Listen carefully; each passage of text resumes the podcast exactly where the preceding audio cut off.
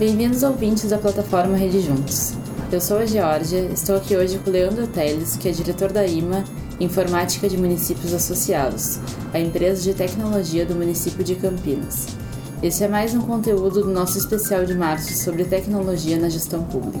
Leandro, muito obrigada por aceitar nosso convite, é um prazer que você esteja aqui e vamos às nossas perguntas. Você poderia nos falar um pouco sobre os desafios do uso da tecnologia na gestão pública, como um dos principais dele, que seria a estrutura? E quando eu falo de estrutura, eu falo desde o equipamento, cabeamento até a estrutura de rede. Vamos lá, bom dia a todos, bom dia aos ouvintes, obrigado pelo convite. É um prazer enorme trazer a experiência que a gente vive ali em Campinas. A questão da tecnologia, ela traz alguns desafios. O primeiro deles, mais básico, é o desafio de se ter recurso para adquirir tecnologia. Ela custa, muitas vezes não custa barato, e a gente sabe que, principalmente em época de crise, nem todos os municípios têm condições de ter recurso financeiro para fazer os investimentos necessários.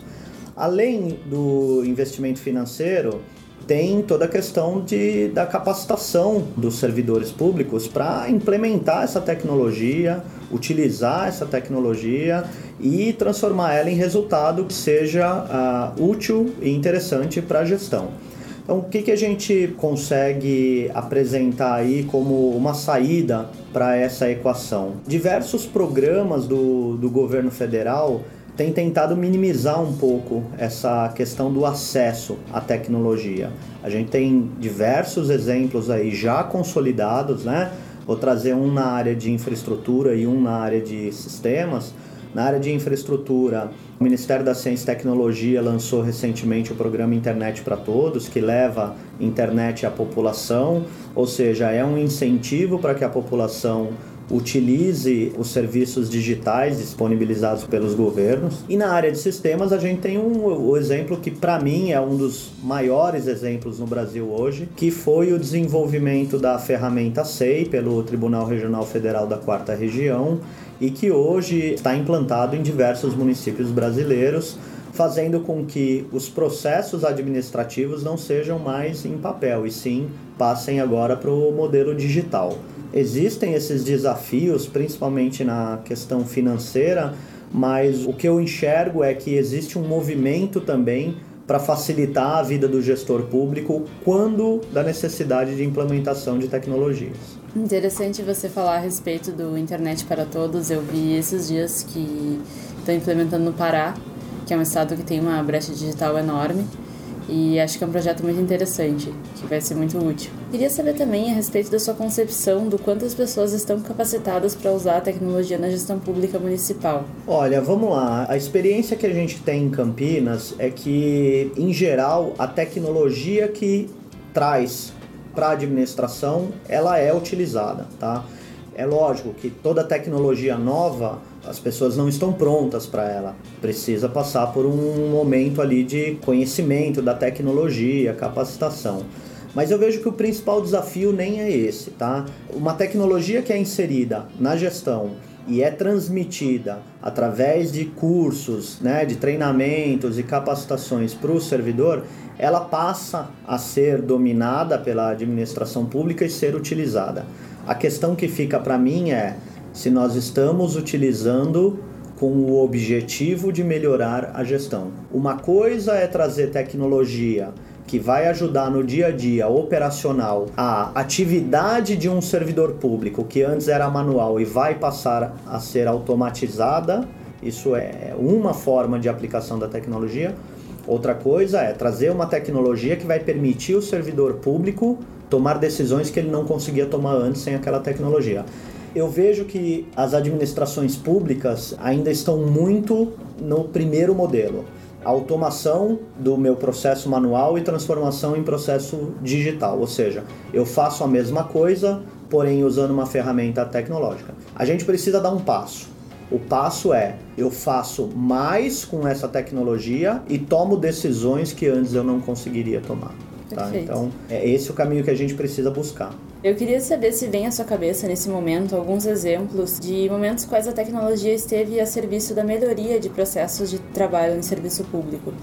Por exemplo, a entrega de serviços como poupa-tempo e demais meios digitais. Essa é uma ótima questão e sim, nós temos exemplos reais já. O próprio SEI, que eu mencionei, a gente tem um exemplo clássico na Prefeitura de Campinas, um processo, a gente chama de processo de AMIL, é um processo de compra de baixo valor previsto em lei, tá? se eu não me engano até 8 mil reais. E um processo como esse, antes da implantação do SEI, levava cerca de 30 dias para ser concluído. Nós tivemos um processo na prefeitura após a implantação do SEI, processo de aquisição de material de baixo valor, que foi concluído em dois dias. Então, você vê o aumento da eficiência né, da máquina pública, esse é um ótimo exemplo, fora que ele economizou trabalho de muita gente, movimentação de papel.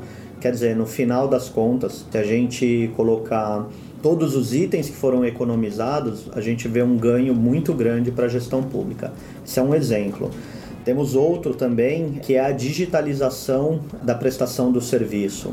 Em Campinas, a gente tem o Portal do Cidadão, é um portal onde o cidadão pode consumir diversos serviços públicos que antes do portal obrigavam o cidadão a se dirigir até a repartição pública, seja a prefeitura ou um ponto de prestação de serviço em algum bairro. Com o portal do cidadão e com o aplicativo do portal do cidadão, esses serviços estão sendo acessados pelo celular. Como exemplo, a gente tem a busca de medicamento. Sem o aplicativo, o cidadão precisa ir até uma farmácia em algum centro de saúde, alguma unidade básica de saúde, para verificar se aquele medicamento está disponível na rede. Com o aplicativo, ele sabe em tempo real em qual centro de saúde o medicamento está disponível. A mesma coisa do Procon. O Procon em Campinas ele é 100% digital. Então, para eu fazer uma reclamação, eu não preciso mais me dirigir até o Procon. De dentro da loja, onde eu tive algum problema, dentro do estabelecimento comercial, eu consigo abrir uma reclamação, fotografar o problema e enviar. E isso tudo corre do começo ao fim de forma digital. Então, existem outros exemplos, mas a gente vê que você trazer o serviço público para o formato digital, ele aumenta muito não só a eficiência da própria máquina pública, como o acesso ao serviço público pelo cidadão, que não precisa mais se deslocar, perder um dia de trabalho, pegar o ônibus, enfrentar fila, faz tudo pelo celular a qualquer hora do dia de madrugada, de noite, fim de semana, feriado, não depende da repartição pública aberta. Perfeito. Eu vejo isso se manifestando em várias esferas do governo.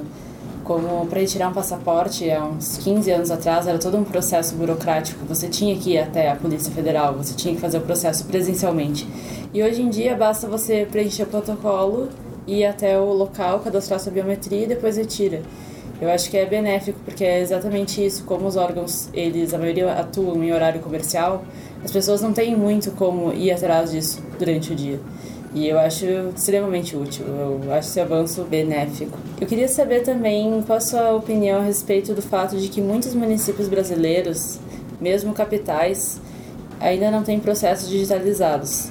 Você não acha que isso é um sintoma de deficiência de software público? Você poderia comentar um pouco mais sobre isso?